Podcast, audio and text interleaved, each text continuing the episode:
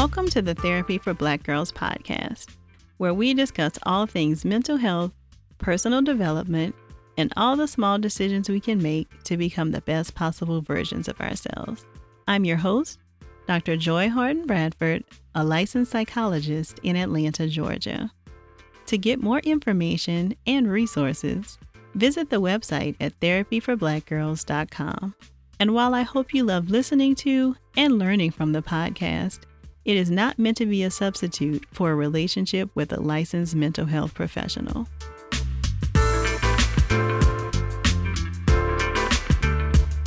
Happy New Year, y'all, and welcome to session 38 of the Therapy for Black Girls podcast. I hope you're enjoying a great beginning of 2018. I want to first start by saying thank you to everyone who has tried to visit the website at therapyforblackgirls.com. Y'all have shown the website so much love that it has actually crashed. So, my tech team is in the process of upgrading everything right now so that as many of you as possible can be on there browsing, looking for a therapist, and listening to the podcast as possible. I'm hopeful that it'll be up again later today, but I truly appreciate your patience as we undergo a little bit of a makeover. For our very first episode this year, I'm excited to bring you a conversation I had with registered psychology associate Dr. Alicia Little Hodge. Dr. Hodge is an expert in all things anxiety, so I knew I wanted to chat with her about how we can recognize signs of anxiety, where they come from, and what we can do about it. Dr. Hodge is a registered psychology associate in the state of Virginia and Maryland. She received a master's in counseling psychology from Bowie State University, as well as a master's and doctorate degree in clinical psychology from the University of Hartford. Dr. Hodge has extensive experience in providing cognitive behavioral therapy across various treatment settings with adolescents and adults. She completed her predoctoral internship and postdoc residency at St. Elizabeth's Hospital, an inpatient psych hospital in Washington, D.C., with a focus on CBT for psychosis. She has clinical specialization in exposure therapy, cognitive remediation, complex trauma, parent training, and is a certified adoption competent therapist. Dr. Hodge also has conducted specific research surrounding the experience of transracial adoptive parents and how to engender self confidence and efficacy. She primarily works with individuals addressing issues related to anxiety, perfectionism, OCD, trauma, self esteem, and post adoption adjustment. She believes that our thoughts directly impact our feelings and behaviors and works collaboratively with individuals to identify their strengths, self understanding, and awareness of personal thinking styles. She is also an advocate for mental health awareness to eliminate stigma and encourage help seeking behaviors. I think you will be very impressed by the way Dr. Hodge breaks down the world of anxiety in a way that's very understandable.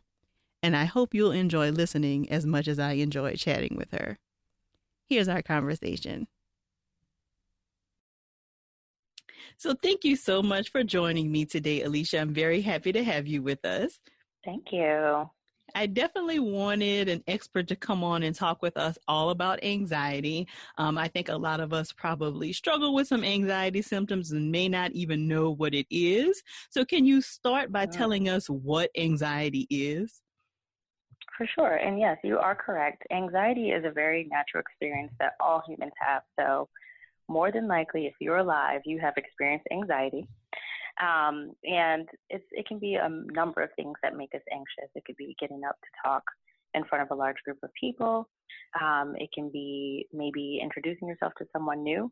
But in some ways, anxiety is actually useful because it helps prepare us and motivate us to do well. But there are times when anxiety takes control of us in a way that we have intense fear or distress. And that's when things get overwhelming and we actually want to maybe back away or shy away from that thing.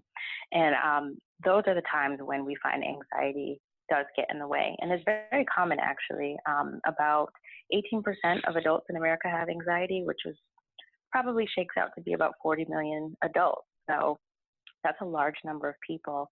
Um, so it's a, one of the actually the most common uh, mental health concerns and disorders in the United States. Yeah, that definitely is a lot of people. Mm-hmm, for sure.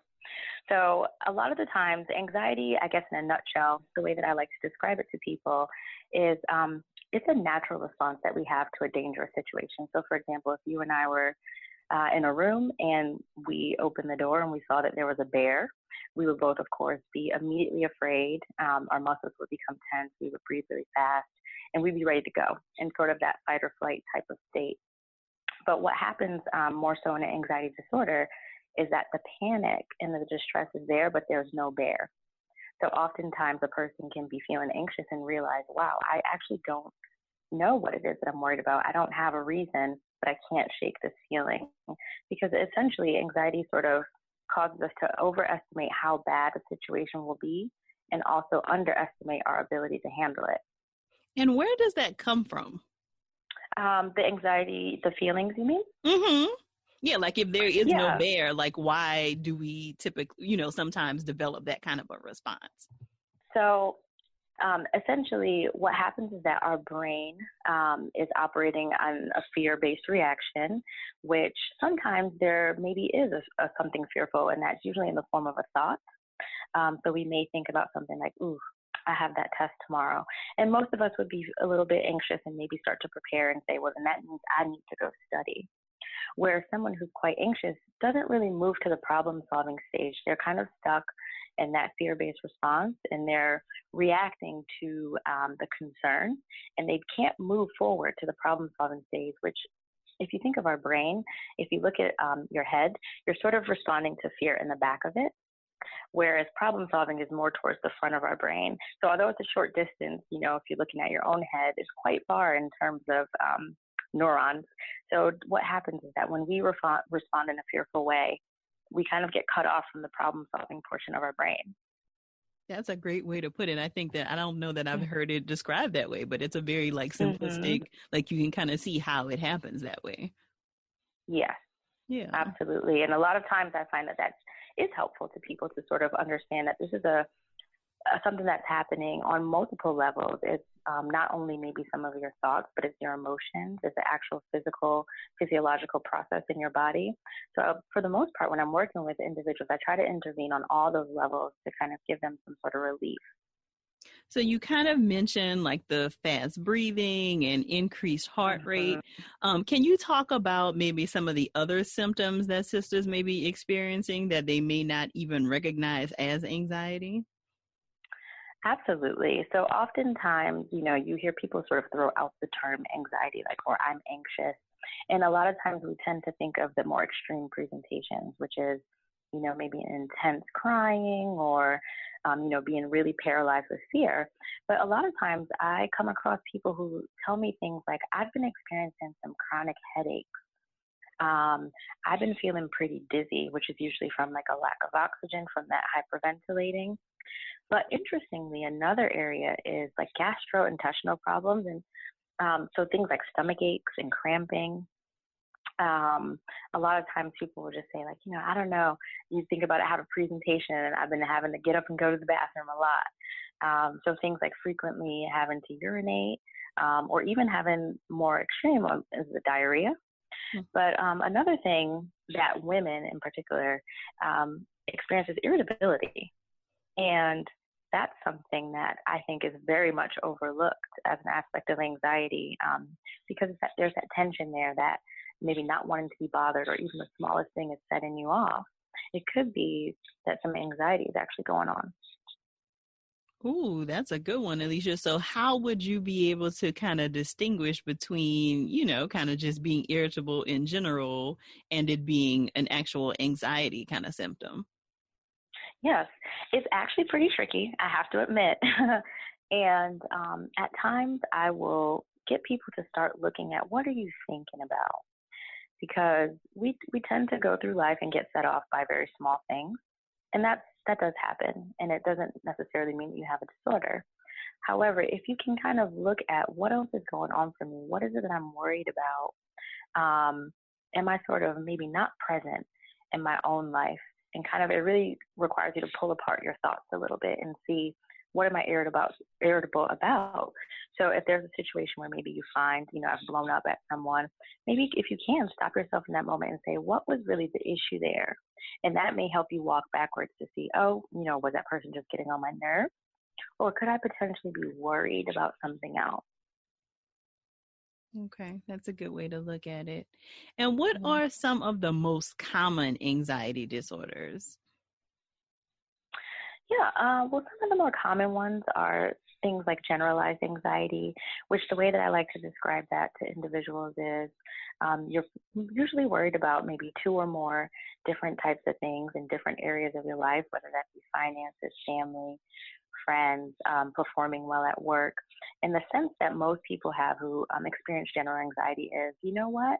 Life is going okay right now, but I always seem to feel on edge as if I'm waiting for that other shoe to drop. And that's usually an indicator of you know, being really preoccupied about the progress of life and the process of life, really. And you're kind of thinking, yeah, I can say out loud definitively that things are okay right now, but I'm pretty on edge thinking that tomorrow they won't be. Um, and another common thing is social anxiety or social phobia, as it's called sometimes, which is essentially being very nervous and uncomfortable and really kind of overthinking those social interactions, kind of asking yourself, why did I say it that way?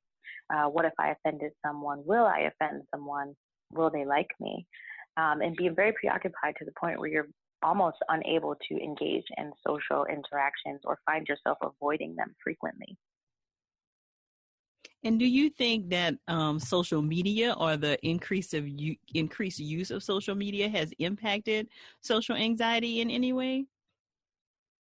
You know, I do find that sometimes it can exacerbate situations because, as we all know, you you can put a tone to anything on a text message or a status, and you can sort of make inferences and say that's probably about me, or I think that person's mad. Um, and because social interactions are so complex, uh, when someone is already nervous about them, I do believe that interactions on social media and online can sort of spin way out of control a lot quicker than in person because you don't have those facial cues to read. You don't have tone or even the ability to sort of just immediately get that feedback like what did you what did you mean by that? Hmm. So when people suggest things like not having difficult or tough conversations on social media or by text, that's kind of what we're getting at, right? Like that you can't interpret so much um, through text yeah. that it's better to have like the face to face conversation.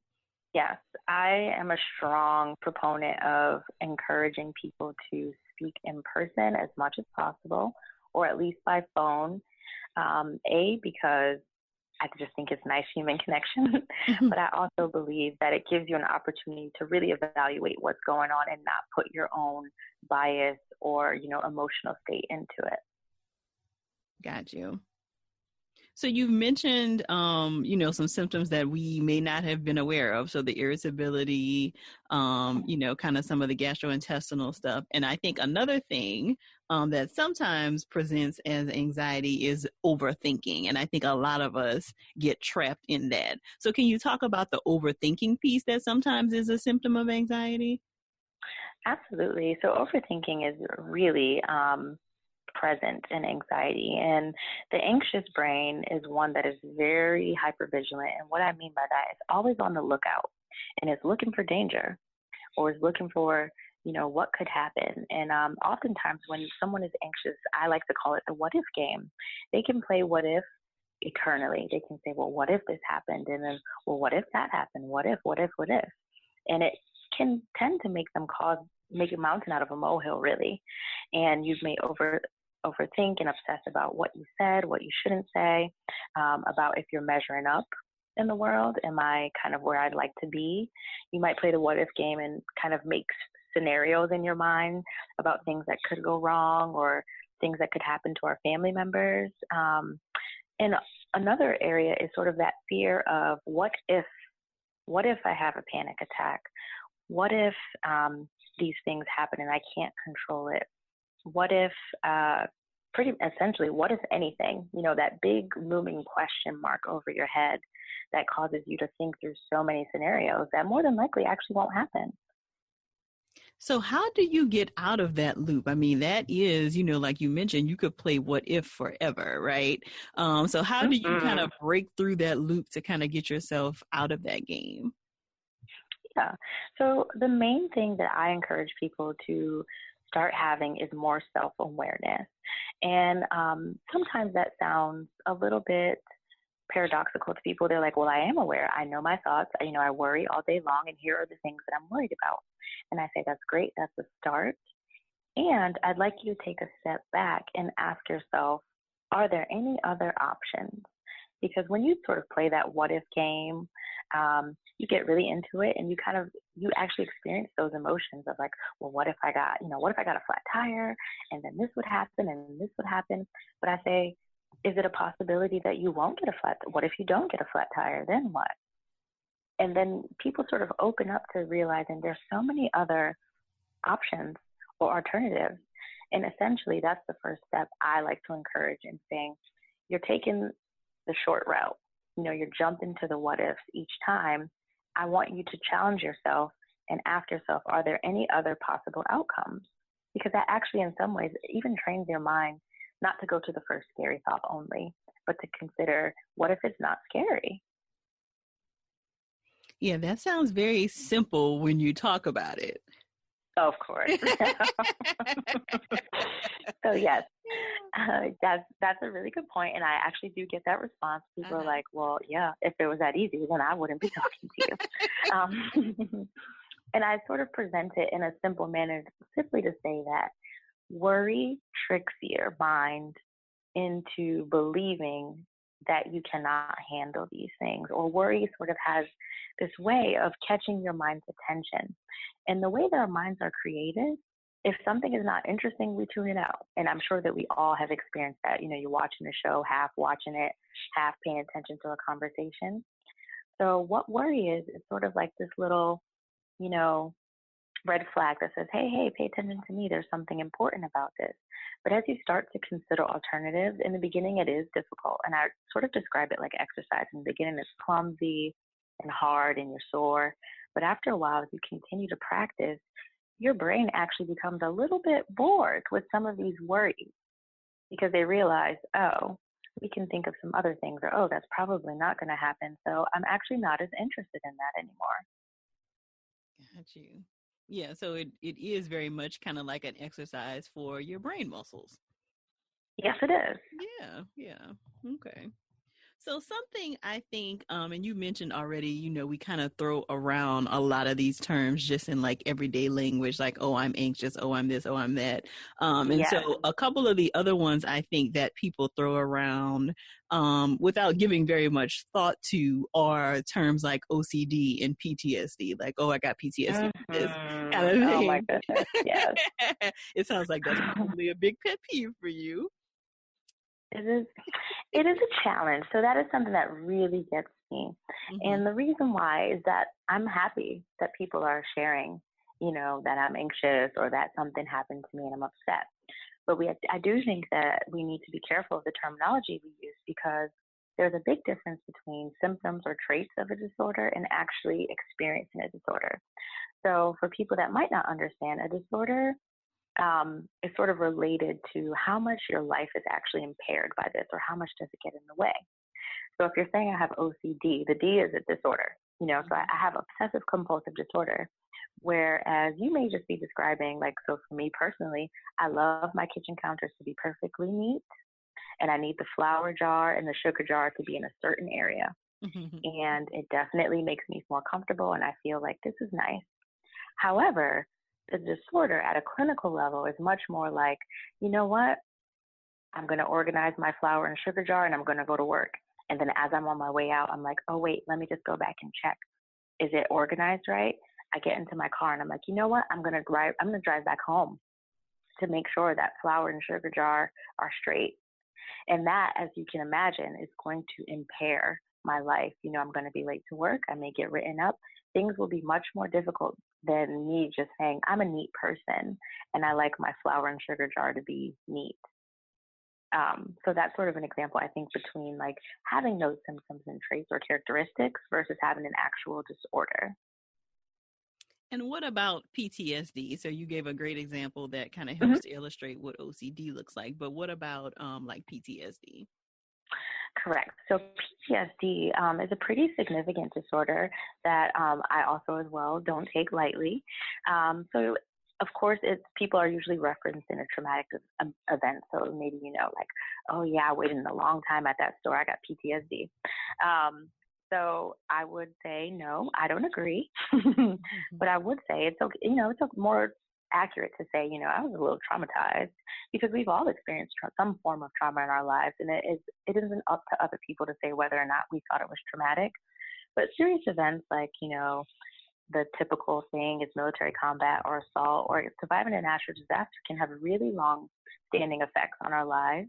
And um, PTSD is related to our biological response so if we're in an event in which we fear maybe that our life is in danger or someone else's life um, is in danger, it can cause us to really um, enter into a crisis, and we'll re-experience that later through things like intrusive memories, which um, more commonly called flashbacks, um, avoiding a place or a person or objects and reminders of that trauma, um, feeling numb, guilty, um, out of your body, or just being very easily startled and kind of that hypervigilance I mentioned, like always, always on the lookout for what might happen.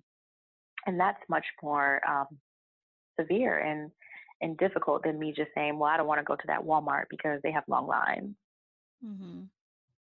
So, Alicia, what would you say? Um, you know, and I've talked about this on quite a few episodes, just kind of the impact that everything that's going on in the world I believe has like you mm. know like there I, I, feel like the black community has has almost like a shared PTSD response to just kind of everything ah, that's happening. Yeah. Um, you know, like yeah. with, the, with, people being killed by police and um, mm-hmm. you know the, mm-hmm. the, political climate. And so, what would you say about that? I mean, that isn't necessarily like a trauma that you may have personally experienced, because but because we see so much on the news and on social media, it does kind of feel like that. Can you talk more about oh, that? Oh yeah.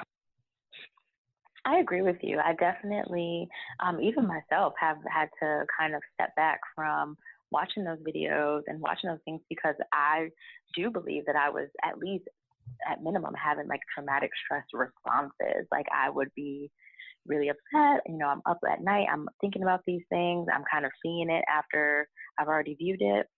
So in some ways, you are correct. PTSD um, amongst the Black community is actually we're actually more susceptible to PTSD or we, we experience it more and are diagnosed with it more because of things like our exposure to violence, our exposure to homelessness. Um, um, so you are definitely hitting something on the head. So I don't want to um, minimize that experience, and I do think that we as African Americans do need to practice self care around those things because they speak to a part of us that we can't change. So if I'm watching a video where someone was assaulted simply because of who they are, and I am like that person, it definitely can inspire in me a fear and a reaction. Mm-hmm. And are there like strategies that you have maybe used with clients or, you know, that you could talk about that might help to kind of manage some of that? Yeah. So what I would say is the first thing, you know, that I've actually even personally done is sort of limit my exposure to those things and limit my um, viewing mm-hmm. and also sort of reminding myself that we're in a society of sensational things and that unfortunately at times that's all that I get to see. So I do try to look at um, things that are kind of mindless or meaningless um, I also encourage people to talk with one another because a portion of PTSD is that narrative and that story and that avoidance. So sometimes we kind of enter into the zone of mental avoidance and we don't want to go back to those stressful things. We don't want to talk about them. And that can actually exacerbate our symptoms. So feeling comfortable and safe, uh, you know, hopefully you have someone safe that you can talk to and kind of share with your friends and share your feelings and kind of hear that if they're feeling anything similar, but giving yourself that rest and that break and realizing that you don't need to click every link. If the if the title says, you know, man beat up or attacked by dog, like it's okay to just keep scrolling. Mhm. Got you. So I think another thing that has come up, um, you know, and probably I mean, this has been on the increase, like all of the different like random shootings that we experience in the country.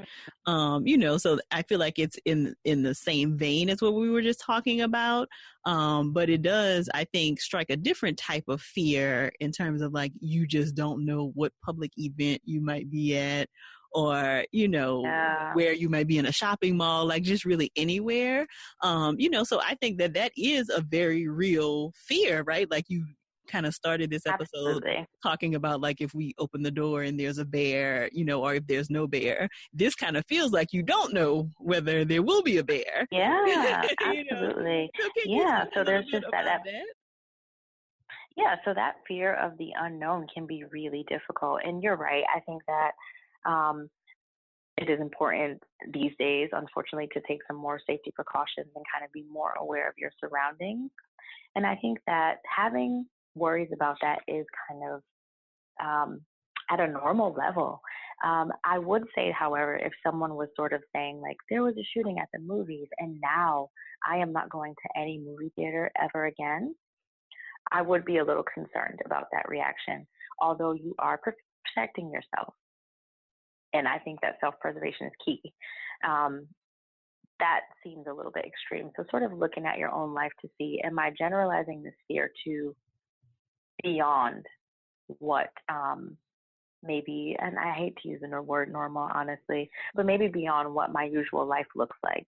If I'm someone who used to go to the movies every week, okay, yes, maybe you will initially after a shooting cut back. But if you were then to say I'm cutting movies out of my life, I would say, you know, I think that you might want to reevaluate that perspective.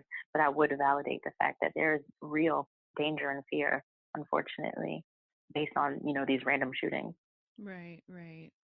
Yeah, so you have already given us like quite a few exercising and exercises and strategies, but I know people always really like stuff to like hold on to.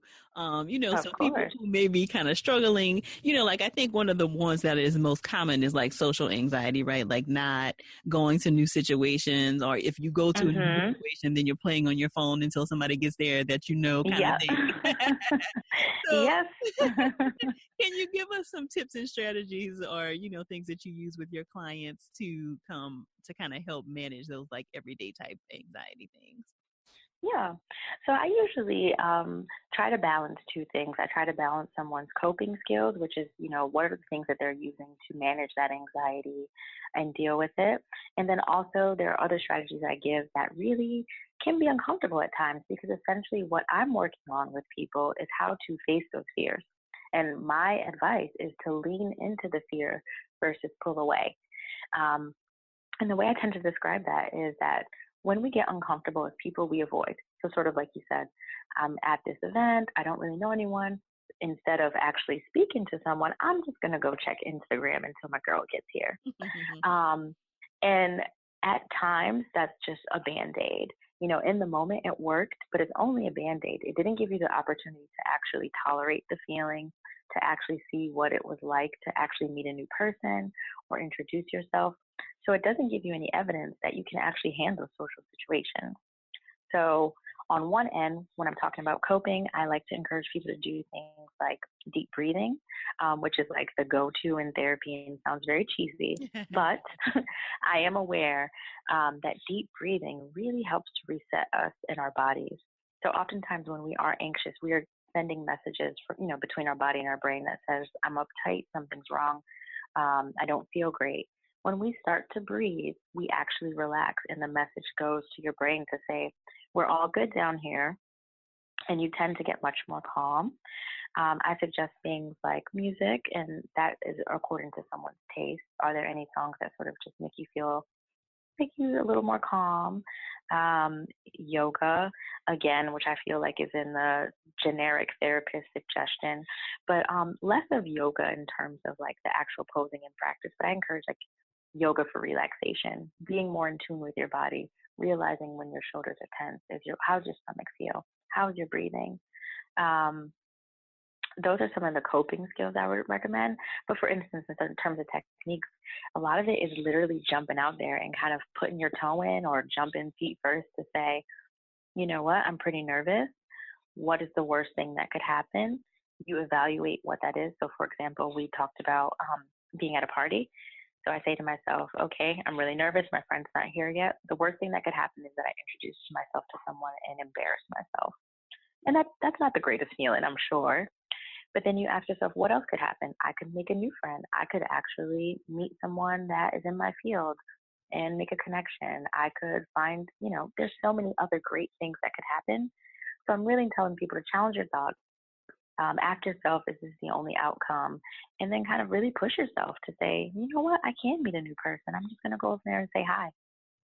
So, what does this look like with you in practice, Alicia? So, are you, I know for mm-hmm. a lot of people who like specialize in anxiety like you do, it may involve like a lot of out of office kinds of things, right? So, might you go with them to a social place or, you know, like a public place? For sure. Work through some yes, So, I have done this actually quite often. Um, if someone is experiencing social anxiety, we will do things like, you know what, okay, well, today we're going to walk down to the end of the street and I would like to say hi to five people.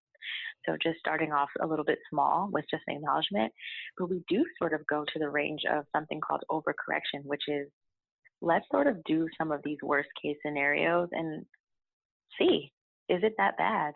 So if you're really embarrassed just to say hi, after time, you know, with some coping skills in place and you feel safe with me, I would say let's walk down the street and do some really weird things. Let's walk backwards. Let's skip let's uh, you know ask people what time it is while we're holding our phone because obviously we know what time it is but we're just doing something embarrassing mm-hmm. um, or even you know i've had someone pick up a pair of the depends the adult diapers and go to the front and ask what they were for. Mm-hmm. because we know that these type of things will invoke anxiety but essentially the purpose of treatment is to show you that you can handle it and perhaps it was not as bad as you imagined. And it also gives your body an opportunity to experience those anxious feelings and interpret them as less dangerous as they were being interpreted before. Mm, okay, so you're really, I mean, a lot of what you're talking about, it sounds like, is really kind of trying to rewire your brain to like calm down Absolutely. and like, I'm not in danger, I'm actually okay. Mm-hmm. So we're just trying to recalibrate your system a little bit and change your perspective on how you view these situations. Okay. And at what point might you suggest medication for somebody who's struggling with anxiety? So maybe you've done some of these exercises and you're seeing, you know, that there maybe isn't a lot of movement. At what point might you suggest somebody consider medication for anxiety? Yes. So, um, as you mentioned, you know, I engage in talk therapy, but I am not against the use of medication adjunctive to therapy. So, if an individual is sort of explaining that they're having very frequent um, panic attacks, which uh, might I put in there? That's another thing that I find that people say, like, oh, I had a panic attack. And more than likely, they were just maybe overwhelmed. Mm-hmm. Or overcome by anxiety, but a panic attack is somewhat different, and it, it has similar symptoms. You know, racing heartbeat, inability um, to breathe, and kind of sometimes people will say, you know, I felt as if I was going to pass out or have a heart attack. The difference is the intensity. So panic attacks typically reach their intensity within 10 minutes or less and then they go down. And they usually are out of the blue, unexpected. Um, so if you're having that type of experience and it's happening pretty often, medication can kind of help get your body to a more um, calm physical state so that you can actually do the work. Because as I mentioned, a lot of the work that I do is putting you in somewhat of an uncomfortable situation, and we need you to be able to have the resources and ability to kind of endure that to some degree. Um, so also if you find that you're spending a great portion of your day worrying or it almost sometimes people describe it as like a hiccup in their brain that they can't get off the thought and they can't um, deviate or distract themselves, then we might need some um, medical intervention there. And you have already mentioned, um, you know, like yoga and meditation. Um, mm-hmm. Do you have like some favorite resources for your clients or other people that you love to suggest that help to manage anxiety? I do. So I um, am a huge fan of a book called The Worry Trick um, which is by Dr. David Carbonell, I believe is how you pronounce his last name. And what he discusses in that book is very similar to what you and I have talked about, but he shares it in such a nice, simple format. And he discusses um, how to manage chronic worry. He kind of tells you about your brain, about the physiological process, and he gives you some techniques that are really helpful um, to navigate whether you're in therapy or not. So I really like it because it explains um, chronic worry and how to kind of overcome it. Um, let's see what else. I also like YouTube has a lot of guided meditation scripts. So for sometimes people who have a hard time relaxing, um, or they notice they get distracted if they don't have anything to listen to.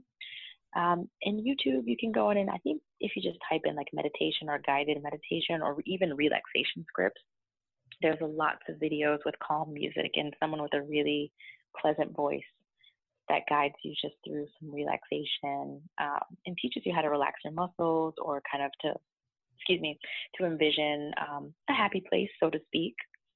Um, and then in terms of technology, there are a few apps that I like. Um, there's one that I actually haven't used, so you know, user beware. But it's called Headspace, and that's a paid app that a lot of people um, have come to therapy and let me know like they've used it in the past. I'm not very clear on why they don't currently use it, so that's why I said I can't really vouch for it. But um, they mention that it can be helpful. But also, if you like the free 99 like I do, you can uh, you can look up an app. It's called Relax Melodies. Um, I think there's also another app called Nature Sounds. Mm-hmm. And the nice thing about this app is it just has nice, relaxing nature sounds, and you can combine them on top of each other. So sometimes I'll do like rain mixed with the beach, or fireplace noise mixed with the wind.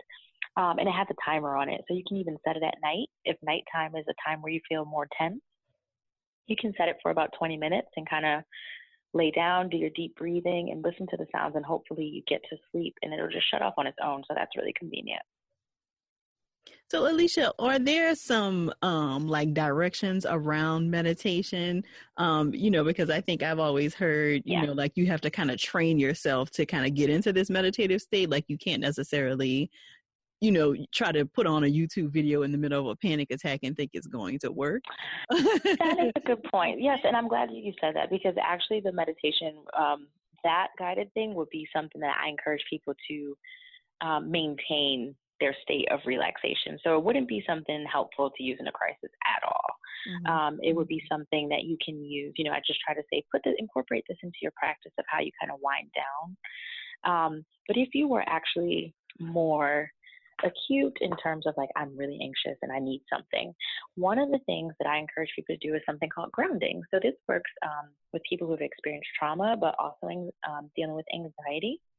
And it can be the purpose of it is to try to get yourself into the here and now and be focused. So you can do, I tell people, look at your hands and then think about the five senses, but you're really probably using four. And that is, what do you see in the room right now? Can you kind of look around and see anything? Um, what are you hearing right now? Do you hear the clock ticking on your wall? Is there the wind going by? You know, is there any noise? What do you smell? Which may be nothing, but it still keeps you here in the moment in your body. And what do you feel? So usually i encourage people just kind of tap the chair or rub your fingers together and focus on those sensations to keep you in the moment and maybe not flying off into a panic attack or kind of getting consumed by your thoughts. That sounds great. So can you tell mm-hmm. us more about your practice alicia and where we can find you on the internet for sure. So right now, I am located in Virginia. I have actually two locations, two offices, uh, one in Falls Church, Virginia, and one in Alexandria, the Old Town area. And I'm actually um, located at the Center for Cognitive Therapy and Assessment. And if you would like to look that up online, the website is ktpsych, P-S-Y-C-H dot and you can find me there and schedule an appointment if you would like to. Um, and also, I just really like to use my online platform for social media to really promote mental health awareness. That's something that's very important to me. Um, I think that we all can use a little bit more education, and my intention is to also reduce the stigma um, and the encourage good language around uh, mental health and encourage people to have help seeking behaviors as not um, something that you can't handle, and if for some reason you feel like you really can't handle things, there are people out here willing to help you. And that my Instagram name is at help me Hodge. So help, you know, the word help me and my last name H O D G E. Um, and lastly, I just recently completed a an ebook about self care, kind of encouraging some of the things that I've talked about, which is being relaxed and kind of stepping outside of your head a little bit um, and not to get caught in the worry trap. And um, I recently have a website, and the website address is www.helpmehodge.com, which is similar to my Instagram name. Got you.